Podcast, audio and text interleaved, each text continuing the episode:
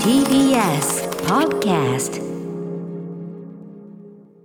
時刻は7時42分です。TBS ラジオキーステーションに生放送でお送りしているアフターシックスジャンクション。はい月曜日から木曜日のこの時間は期間限定企画コンテンツライダーポンポンアマゾン。ありがとうございます。ありがとうございます、えーお送りしておりますが金曜日のこの時間に限りまして私宇多丸とヒップホップデュオクリーピーナッツによる Amazon ミュージック限定のポッドキャスト番組 Creepy Nuts の未来を守りたいコンプラタイムコップ、えー今夜9時に配信される最新第5回目ですね。内容をお知らせいきたいと思います、クリーピーナッツの未来を守りたいコンプラタイムコップ改めてどんな番組かを説明しておきましょう。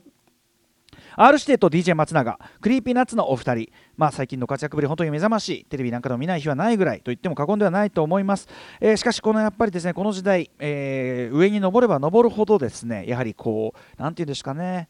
やっぱりこう太陽に近づくイカルスのごとくと言いましょうか。なるほどやっぱりこう非常にねあの落ちていく可能性これもやっぱ高まってくるわけなんです、ね、上は上で大変だ。上は上で大変なんですよね。ね注目もされますから注目度が上がるということで、えーまあ、よもやこのね Creepy Nuts のキャリアの先これから先のキャリアに何か、えーことがあっちゃいけないということでやっぱりパイセンとしても非常に心配をしていたわけですね。ありがたい危惧していたわけです、うん。えーということでリスナーの皆さん皆さんね Creepy Nuts は大好きでしょうから皆さんにはですねタイムコップこちらね、えージャンクロード・バンダムの映画タイムコップこれございますね。はい、えー非常にあのいい作品だと思いますがえ、え。ータイムコップ時空警察となっていただきまして過去の Creepy Nuts のインタビューや楽曲ライブラジオなどの一見問題ないような発言というか、えー本当に問題がない発言に未来人から見てこれはリスクがあるんじゃないかというような垂れ込みというか警告、まあ、AKA 言いがかりこちらを募集するこういうコーナーとなっております、い。うないところに自ら煙を立て Creepy Nuts の過去をどんどん清算していこう。そういう番組です、うん。ということで今夜は配信は第5回目なんですけええ。どあの収録自体はですね1回目から4回目までまとめてねあの彼ら横浜アリーナライブ後ですよ。ええ。翌日に撮って、うん。疲れ切ってますよね、こっちも福井のライブ後で疲れ切ってて。ライムスターもはい。おー最後の方よく分かんなくなっちゃってみたいな。まあ第1回目そういう感じでやったわけですよ。で好評いただきまして、ええ。ああのー TBS アナウンサー木曜パートナーうないりささんも、はい。コンプラタイムコップ非常に聞いていただいているそうでございます。ありがとうございます。それはいいんですけど、ええ。ー今回2回目というかなこうあのこう5回目ね？5回目以降ここから先の4回なんですけど、は2回目に撮ってるわけですよ。うん。でだいぶそのじ間も空きましてですね、あのー松永君も休養を取ったりなんかして、うんうんね、それの後でやったんですけど、はい。なんかもうなんていうのかな気分的に落ち着いちゃっててうん。2組とも。なん落ち着いてか落ち着いちゃってなんかそうなんか前回の疲れハイみたいなのがなくて。なくえ落ち着いちゃってるんですよ。で夜だしでもえええもう深夜なんですよ。うん夜中2時まで撮りましたから、ははは。なんつうのかな。穏やか。こうよく言えば穏やか。悪く言えばダウナー。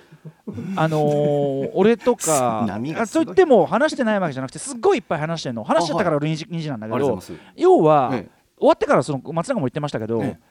あんまコンテンツを作ってるって意識がないまま話しちゃった感じなのね。いいのかな？それはでも逆にいいのかな？ので今回も意外とは話してることはライブにおけるこう心構え割とね真面目な話だしであとですねこの第1回に関してはですえねあの途中からガチの曲作りに関するん。まあ相談というか意見交換というか。あこれ第5回の？はい、なんだけど、はい。そんなもん当然あの皆さんに聞かせられるもんじゃないから、あのー何らか1時間ぐらいごっそりカットしあらそんなそんなに？聞かせらんないよって。ええそうなんだ。うん。だからねでもねいやでもね要はあの名前言ってますけどね要は、はい。彼らクリーピーナッツと僕ら僕がうん。今普通にご飯とか食べに行って夜に、はい。うんでする感じです本当に本当にプライベートの会話を除いてる感じになってる。まあこれはこれでいいんじゃないかな。それが聞けるってことですからね。大うん。醍醐味ですよ。まだでも今回第5回なんでまだちょっとサービス精神残ってるかもしれない。あーまだまだおどけ声とか出してるかもしれない。はははちょっと分かんない。これ聞いてみましょうか。あーそれ面白い。はいということで今夜9時から配信になる第5回、えーフリースタイルチャンピオンとしての R 指定さんの過去の発言をピックアップしております。フリースタイルのやり方を、えーとある方に質問された。ね。それに対する衝撃の回答。こんな内容になっております。ぜひ聞いてください。どうぞ今年の10月音楽ナタリーでアイドルグループわがままラキアのミリさんとミリさんがえー目標とするラッパー R 指定さんとの指定対談が掲載されていました。テーマは MC バトルについて、はい。今はバトル MC としても活動するミリさんですがフリースタイルラップ初挑戦時は、えー2015年あるイベントでのことえー初めて人前でフリースタイルをすることにとてもビビっていたそうです。それはそうですよね、そのため同じイベントに R 指定さんが出ることを知ったミリさんは天下の R 指定さんにフリースタイルについて聞ける。その真髄に触れられると思い勇気を振り絞ってフリースタイルってどうやったらいいんですかと聞いたそうです、それを受けた R 指定さんラッパーの先輩として何より偉大なフリースタイルキングとしてさぞ達人らしいこ回答が返ってくるかと思いきや、なんとこんな答えが返ってきたのだそうです、R 指定まあ僕もわかんないっす言い方がいやいや違う違うあまあぼ僕わかんないっす、まあまあまあまあまあこれを聞いたミリさんはその時えと思ったそうでその後本番ではがむしゃらにフリースタイルをし内容は覚えていないそうですその話を聞いた R 指定さんはがむしゃらにフリースタイルする中にミリさんの人間性が出てたのは覚えてますねと適当に答えてました言い方そのそんなそのああ僕はわからないですみたいなその突き放した言い方というかは いやでもこれじゃあちょっと正しい言い方は。確かに正しい言い方いやーそう僕もわかんないんすよね。ああちょっと待ってこれもトゲある。やこれもいやこれこれはだからあれじゃない？あのーあれじゃない？黒澤明がアカデミー賞のね厚労省を受けた時に、はい。ようやく映画のことが少し分かってきた気がします。あそういう達人みたいなやつ？そうそうそう。だからあのいやればやるほどね達人と思われてる人も僕もよく分かってないんですよ。この感じ？もしかすると、うんこうこうこういう理由で俺も分かんないんですよ俺説明できたらもしかしたらそういうふうにななかった。らなるほどね。いや俺もめちゃくちゃ長くやっていろいろ考えたんですけど、みたいな前段を踏まえれば、だからそこにはいろいろその、例えば陰ね陰にこだわればいいというものでもないしなんとかだしフローにが良ければいいというものでもないし、とかそういうこういろんな要素があってからの分かんないし分かんない今やったら言えたかそこら辺の なんか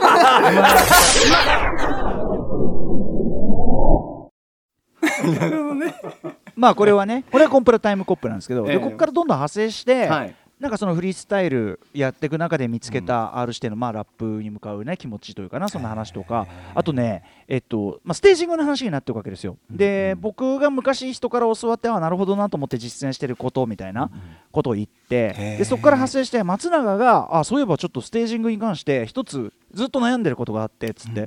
でそれに対してこうアドバイスして結構実践的なアドバイス。こうすればいいんじゃない？みたいなそういうくだりが出てきてみたいなことですかね。えー、そしたらライムスターとかクリーピーナッツのライブの見方もねまたねそうですね。あこういうところでこういうふうに見たらいいんだとかねね楽しめるしあれ、えーあれ入ってんのかな、ライムスターの場合、やっぱり上手サイド、下手サイド、ライムね、宇多丸サイド、 Mummy-D サイドがいてでやっぱりずっと同じ、一応基本基本位置はそこなんだけど、まあ、当然ライブだから、そう左右に行くんだけど、その下手サイドに俺がね、その D とかが、D がこう上に来て、というふうに、やっぱりその D の前のところは D さんがさ、すごい近くで見たくて来てる人たちがいっぱいいるわけじゃええない。ええ本当にすいませんという気持ちで できるだけ、はい、一応一応ご挨拶に一応ご挨拶には伺いましたがすぐ すぐ戻りますのでそういうそういうそういう気持ちでいっぱいだっていうすまない気持ちでいっぱいだっていうら話とかもしてますよね。そそこでそこで R が「あ分かりますよ。俺も松永のそのサイドのところに行くと」みたいな。そっから来た話なんだねそうだね。そうそうそうそうそう。はいはい。まあいやでもあのなんていうかな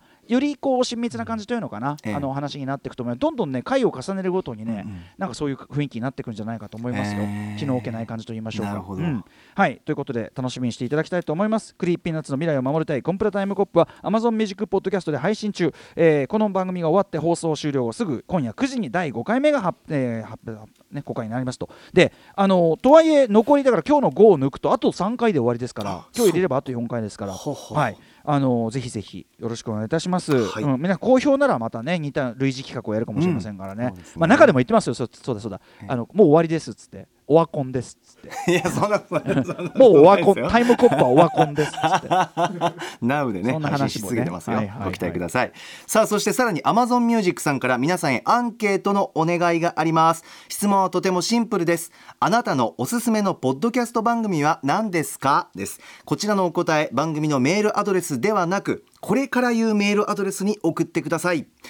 ポッドキャストハイフンおすすめアットマークアマゾンドットコムポッドキャストハイフンおすすめアットマークアマゾンドットコムです。締め切りは来年の1月31日です。こちら投稿された方の中から抽選で Amazon ギフト券5000円分 E メールタイプのものが進呈されます。皆さんぜひ Amazon さんにご協力をお願いします。ということで皆さんね、えー、ご第5回お楽しみにしてくださいね、えークリーピーナッツの未来を守りたいコンプラタイムコップ予告でございました。聞いてね。After Six Junction.